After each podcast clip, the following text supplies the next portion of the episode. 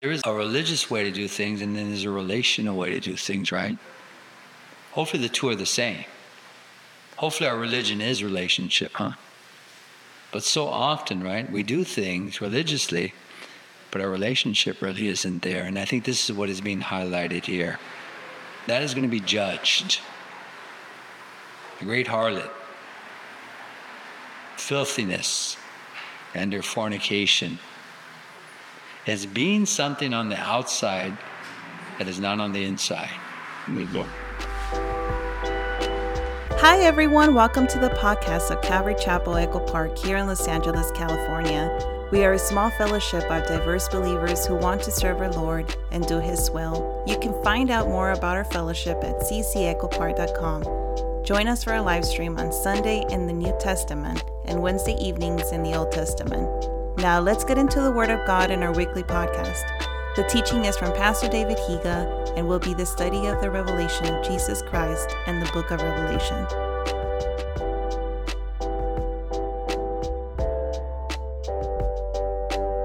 Verse 1 of chapter 17. Let's start to marshal through these, these verses here.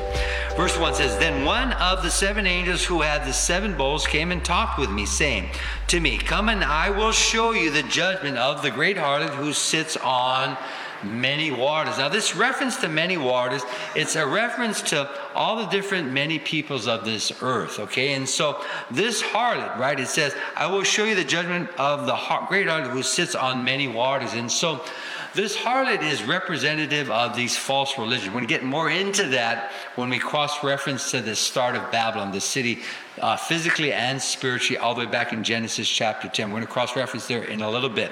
But this harlot is representative of that false religion. But notice she sits on all the different many waters, and these waters they speak of the different peoples of the earth. And so, what it's being described here is that there's a false religion that is controlling and sitting over all the different peoples of this earth. And we know this to be true, right? I mean, Paul talks about this often, right? All the different false prophets, false teachers, right? The counterfeit, as we've been studying in the book of Revelation, right? Antichrist is a counterfeit Christ, looks just like the real, right? But what, what's happening is that this great harlot has deceived the entire earth in that, right? So that they're worshiping a false religion. And so this harlot is going to be judged, okay? That's Revelation 17. Now, verse 2 says this With whom the kings of the earth committed fornication and the inhabitants of the earth were made drunk with the wine of her fornication. Now, why does it refer to it as fornication?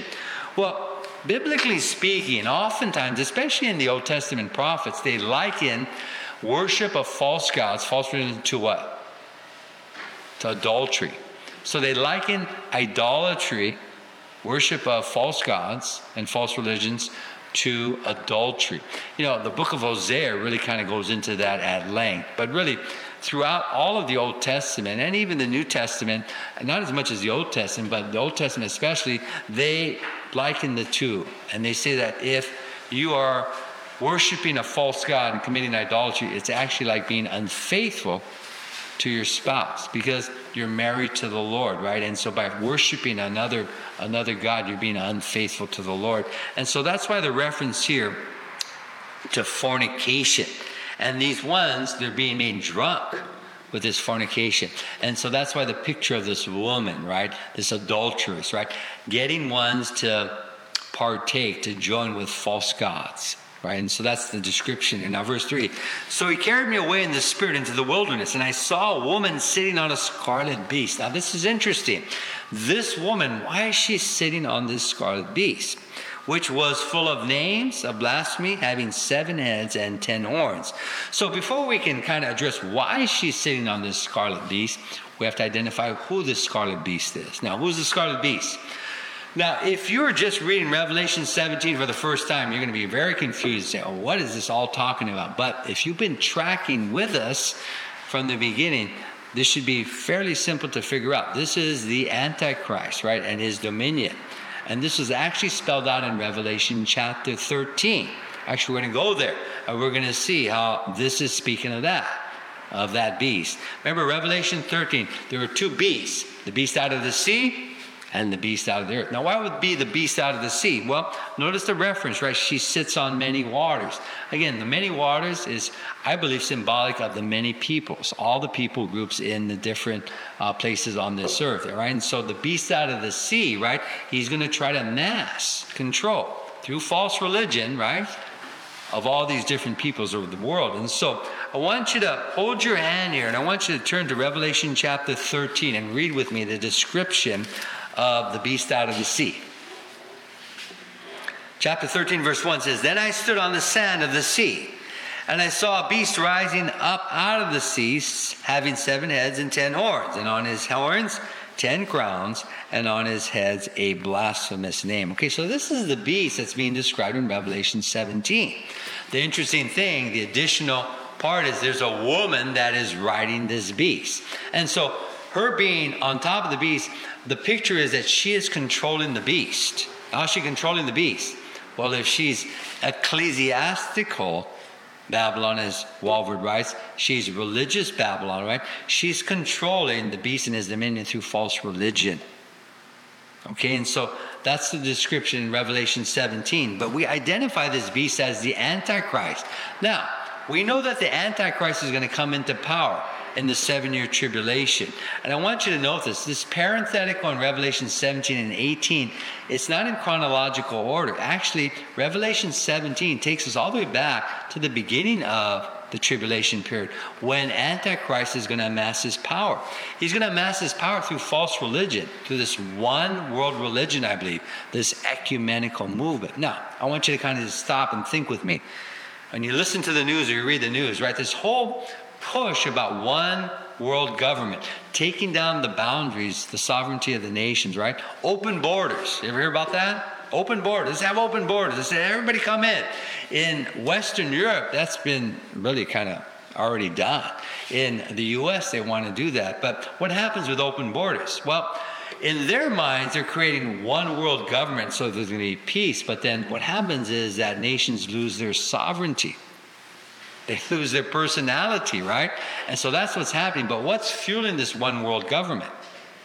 Well, according to scripture, it's one world religion. Now, is there one world religion? Is there a push for that?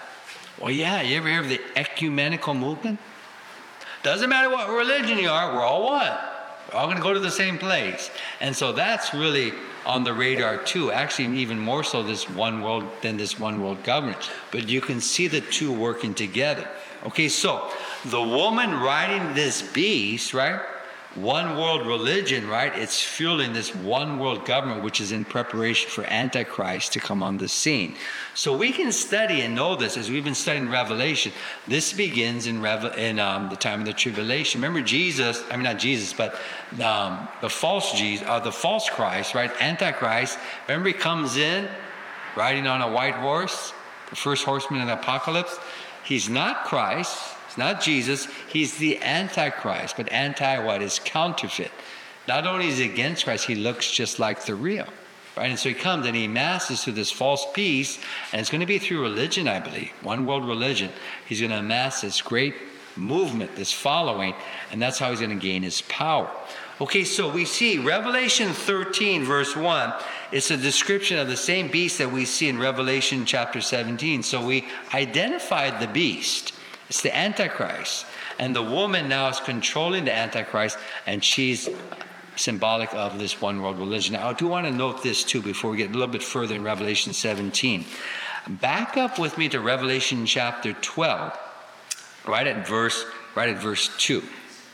Remember Revelation chapter 12, it gives these two great signs. And the first one was the woman, which is Israel, we identify. But the second one was this great red dragon, fiery red dragon. Revelation chapter 12, verse 3. Let's read that. It says, And another sign appeared in heaven. Behold, a great fiery red dragon having seven heads and ten horns, and seven diadems on his on his heads. Now, it's interesting, right? Very similar to the Antichrist. Right? And so what we noted here is that the dragon who is Satan, he has seven heads and ten horns. Now, the seven heads, we identified this, right? They are the world powers that have come on the scene during the history of this earth. Now, we noted seven different world powers, and that's these seven heads. So, who's the God of this world? It's Satan, right? So, Satan, he appears with seven heads. Now, who are the seven world powers? Well, there's Egypt, right? There's Assyria. Remember your world history, right? Back in seventh grade? you have Egypt, you have, I don't remember so well, but so you have to correct me. You have Egypt, you have Assyria, and then you have Babylon, then you have the Medo Persian Empire, and then you have the Grecian Empire. That's the first five. After the Grecian Empire, you have six for the Roman Empire, but then there's seven heads. What's the seventh one? Well, we believe it's the revived Roman Empire. Okay, remember we noted that. So seven heads. Now, there's ten horns, but in Satan, identify Satan, the crowns are on the seven heads. And so they speak of, right, the kings or the leaders of these seven different empires, world empires. Right? Now, the seventh empire, the revived Roman Empire, that hasn't come yet, right? It will come in the Antichrist. He's going to be ruler of that. But then, notice it has ten horns. But the diadems are on the head. The diadems are the crowns with Satan, right? But I want you to note this in Revelation 13. The diadems, are they on, or uh, the crowns, are they on the, the heads or the horns? No, they're no longer on the heads, they're on the horns. And so we see the similarity, but the one difference. Satan has the crowns on the seven heads, he has ten horns, but he has crowns on the heads. But in the Antichrist, the beast out of the sea, right? The crowns are now on the horns. They've moved from the seven heads to the ten horns. So we noted this as well. There's a transfer of, uh, of what happens there. Okay, so we noted this that the seventh head, as we mentioned, is the revived Roman Empire. But there's ten horns. The ten horns are the ten kings that come into power in the revived Roman Empire. So I want you to know when Antichrist comes on the scene, right, the seven crowns on the seven heads go to the ten horns. And so it speaks of 10 kings in this last revived Roman Empire. Now, you have to study the book of Daniel to get a little bit more language on this. Now, we're going to start Daniel on, on Wednesday night. We'll get to that probably in another maybe month and a half or so. But it's interesting when you study that, right? That this beast out of the sea, the crowns are on the horns. And it speaks of in this last, the seventh empire, the revived Roman Empire, there's going to be 10 kings. And they're going to be doing the bidding of Antichrist. This is important to kind of understand the piece together. I do not believe that these um, seven heads in Revelation 17 is wrong.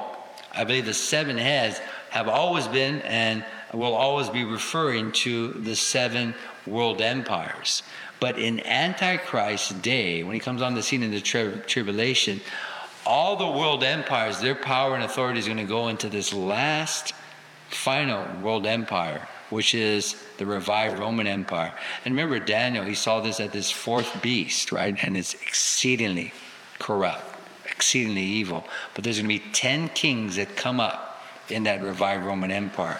Okay, so I draw this to your attention. So when we read Revelation 17, verse 3, when it describes this beast, we know that it's talking about Antichrist.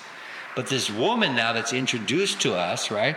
For the first time, she is seems to be at the head. She's riding this this beast, so she's controlling this beast. Okay, so let's read this again. It said verse 3, chapter 17. It says, So he carried me away in the spirit into the wilderness, and I saw a woman sitting on a scarlet beast, which was full of names of blasphemy, blasphemy having seven heads and ten horns. So this is Antichrist, but the woman is controlling Antichrist at this point. So, the woman is spiritual Babylon, ecclesiastical Babylon, as Walvoord would say, which is religious Babylon. So, the empire that, this last world empire that Antichrist is amassing, is being controlled by false religion. So, there's a great connection. And you think about it, it really is true, right? There's a push for one world government, definitely, right? All the borders being taken down. One sovereign government, right? The borders be taken, but then there's also a movement for one world religion, right? Ever hear about the ecumenical movement? And so, what's fueling that is the is uh, is the one world um, uh, religion, right? This ecumenical movement. That's going to be the spiritual aspect that fuels this physical Babylon, right? One world government. And so that's what we see being described. And now it's going to be interesting. We just read this We're going to talk about this in the parts. It's going to be interesting that the woman is going to be destroyed. I'll just kind of point this out to you. Notice right there in verse 16 of chapter 17 and the ten horns which you saw in the beast, these will hate the harlot, make her desolate and naked, eat her flesh, and burn her with fire. The one world religion is going to be destroyed this ecumenical movement. You know why? Because these 10 horns, which are the 10 kings of Antichrist's kingdom, they're going to say, You now have to worship Antichrist. And that happens at the abomination of desolation. So, Antichrist is going to allow this ecumenical movement to amass this big old spiritual uh, following. But in the middle of the tribulation, the abomination, desolation, you're going to say, You know what? There's no more ecumenical movement. You have to worship me. That's how he's going to do it. Okay, so this is what the Lord is going to allow to happen. So this is what's being described in 17, Revelation 17. It's the spiritual aspect of this world. It's going to be one world religion. It's not of the Lord. It's of the counterfeit. But then he's going to turn he's going to say, "Now you worship me." Now, this is something that Satan has always wanted from the beginning of time. Remember the passage in Isaiah and Ezekiel? He wants to be like God, to be worshiped. So this is how Satan is going to do that. Now the Lord is sovereign. He's allowing this, and he's going to use it to bring judgment on spiritual Babylon and uh, political and economic Babylon as well. Okay, so let's keep reading it.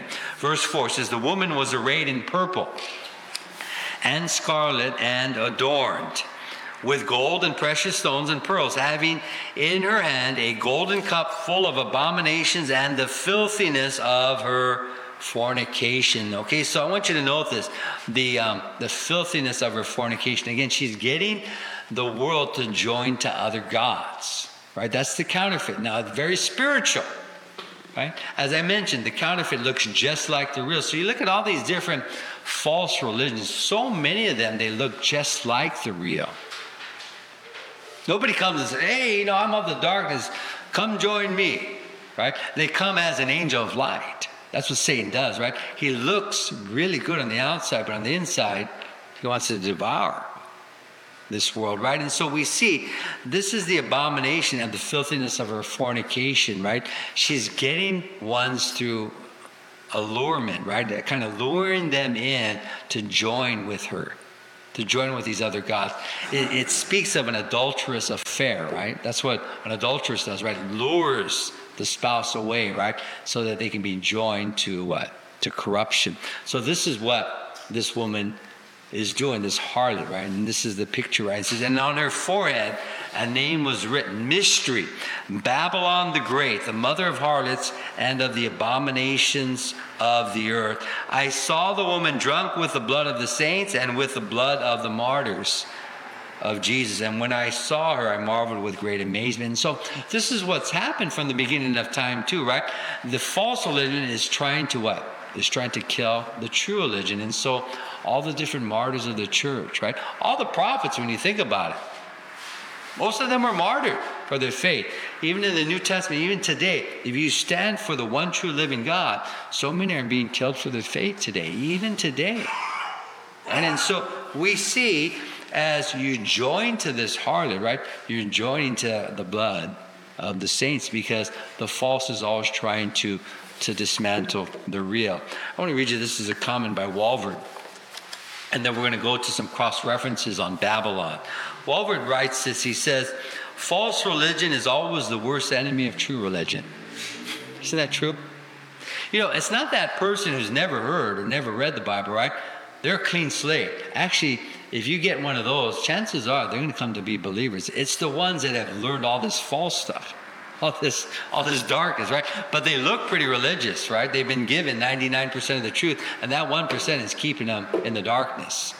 Those are the ones that are hardest to reach. And so it is true. It says false religion is always the worst enemy of true religion. And then he goes on to write the picture of the woman as utterly evil signifies the spiritual adultery of those who outwardly and religiously seem to be joined to the true God, but who are untrue to him. Isn't that, isn't that right on the mark? This woman, she's evil because it signifies the spiritual adultery of those who look like Christians but are not. Outwardly. Remember the uh, parable uh, in uh, Matthew 13 of the wheat and the tare? Why did the Lord say, don't pull the tares up? Because they look just like the wheat. And you know what? You're not going to be able to discern. Just let me take care of it at the end of the age. So they look just like the real.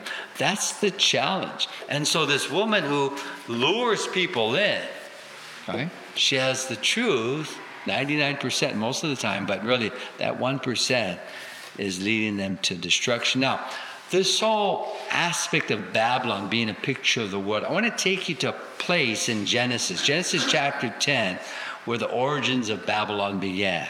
Okay? You ever heard of the Tower of Babel? Happened in Babylon. Okay, so go with me to Genesis chapter 10. I want to read you some cross references real quickly. How Babylon was constructed, who constructed it, and um, what their desire was, all the way from the beginning there. Okay, so Genesis chapter 10. I want to take you to verse 8. I want to read from verse 8, 9, 10, and 11. Genesis chapter 10 all the way back. This is when Babylon was constructed. It was built by a guy named Nimrod. How many know what Nimrod is? Ever been called a Nimrod? It's not a compliment. Okay? All right, it says, verse 8 says, Cush begot Nimrod, and he began to be a mighty one on the earth. Verse 9, he was a mighty hunter before the Lord. Therefore it is said, like Nimrod, the mighty hunter before the Lord. Verse 10, and the beginning of his kingdom was Babel, right there. Nimrod. Beginning of his kingdom was Babel. And then go skip down to verse 11. It says, From that land he went to Assyria and built Nineveh. Now it's interesting, right? Babylon and Assyria, they're always at odds with Israel, aren't they? So you can sense the spiritual tension, right? The darkness versus what? The light. And Nineveh is the capital of, of Assyria. Now I want you to skip down with me to chapter 11. This is when they built the Tower of Babel. Let's go to chapter 11, verse 4. It says, And they said, Come, let us build ourselves a city. Now notice, notice the us and ourselves. What is that rooted in? Me, myself, and I. Right. Notice it says, Come, let us build ourselves a city and a tower whose top is in the heavens. Let us make a name for ourselves. I'm pretty self centered, right? You see, that's the root of false religion. Even though it sounds really good, the root of false religion is self. How can I bless myself? And isn't that the root of Satan? I want to be worshiped as God. Me, me, me, myself, and I. And you know, it's a very subtle thing, right? You can even cloak yourself with a big Bible. You can even wear this kind of elaborate robe, pray in the King James, and still be worshiping yourself. Matter of fact, I think there's a name for that, right? It's called a Pharisee, a Sadducee. And Jesus had some harsh words. I believe it's Matthew chapter 23 or so. I believe that's it. The whole chapter, woe to you, scribes and Pharisees, woe to you. We're going to actually refer to that toward the end. But it's interesting, right? This is what false religion does it, it, it worships self. And so it comes cloaked in a lot of spiritual words on the outside.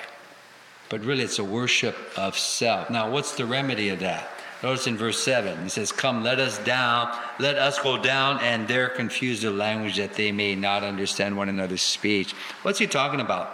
He's talking about what? How we can remedy this. So, what the Lord did when he says, Let us go down, and are confused what the Lord did is that what he scattered them by confusing their language so that they wouldn't unite. They wouldn't become a one world government, and they wouldn't become a one world religion to reach up to heaven.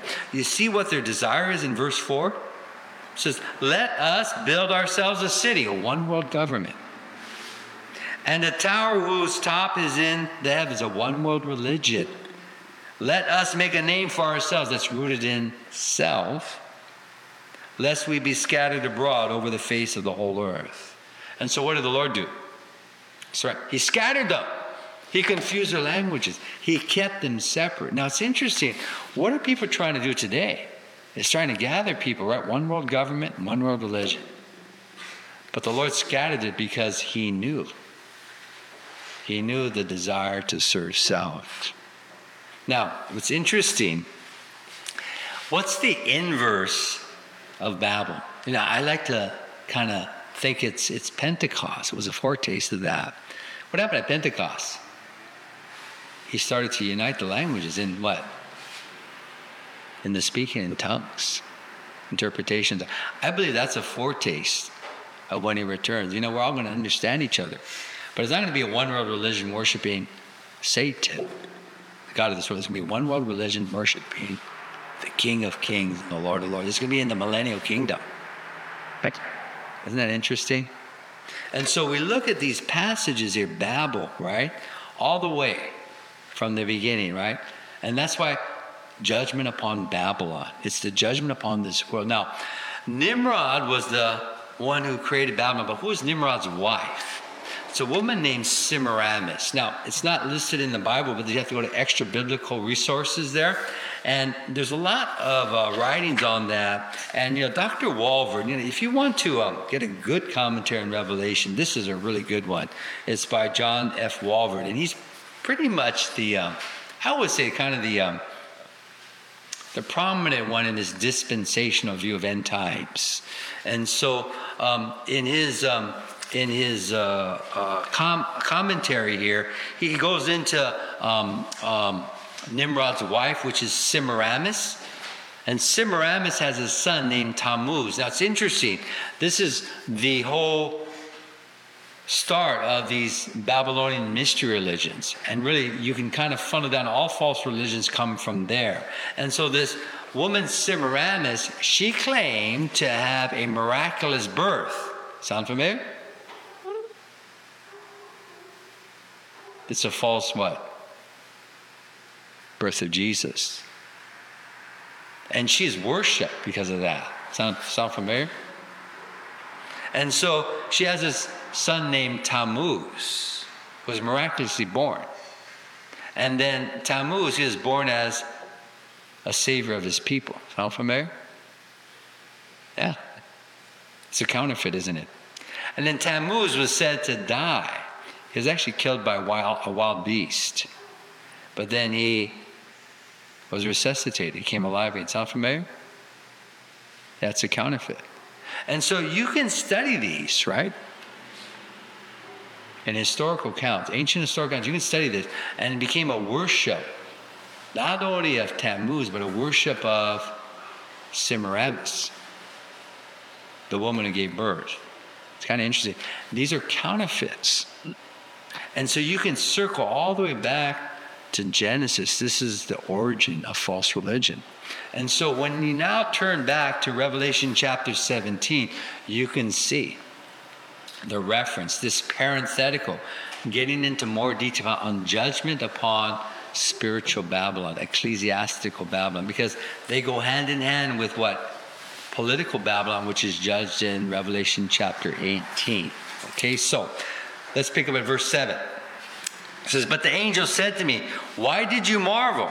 I will tell you the mystery of the woman and of the beast that carries her, which has seven heads and the ten horns. Verse 8 The beast that you saw was and is not, and will ascend out of the bottomless pit and go to perdition. He's describing the beast, right? The woman is controlling the beast at this point, riding the beast, right? This would be the Antichrist. Now, I want you to notice this the beast which you saw was, that you saw was and is not and will ascend out of the bottomless pit. This is where the Antichrist come, comes out of the bottomless pit, right? The spirit of the Antichrist, and it says goes to perdition. You know, the Antichrist, he's going to be the first person that gets into Gehenna. Know to this, the doctrine of hell. Is anybody in Gehenna now? Nobody's in hell now. That compartment of hell. People think, well, Satan lives in hell. No, he doesn't. Or Satan, Satan roams, he roams this earth, deceiving people, and he has access to heaven to accuse them of the brethren. Satan is not in hell. Nobody's in Gehenna now. And Antichrist will be the first one. It's going to be at the end of the tribulation, at the battle of Armageddon with the sea. They're going to be cast, him and the false prophet, into Gehenna. They're going to be the first two there. Satan will get there at the end of the millennial kingdom. Thanks again for joining us on our podcast of Calvary Chapel Echo Park. We hope and pray that you have been blessed by the teaching and join us again as we continue to study the Word of God. Once again, you can always visit us on our homepage at ccechopark.com for more information and teachings from Pastor David. To God be the glory.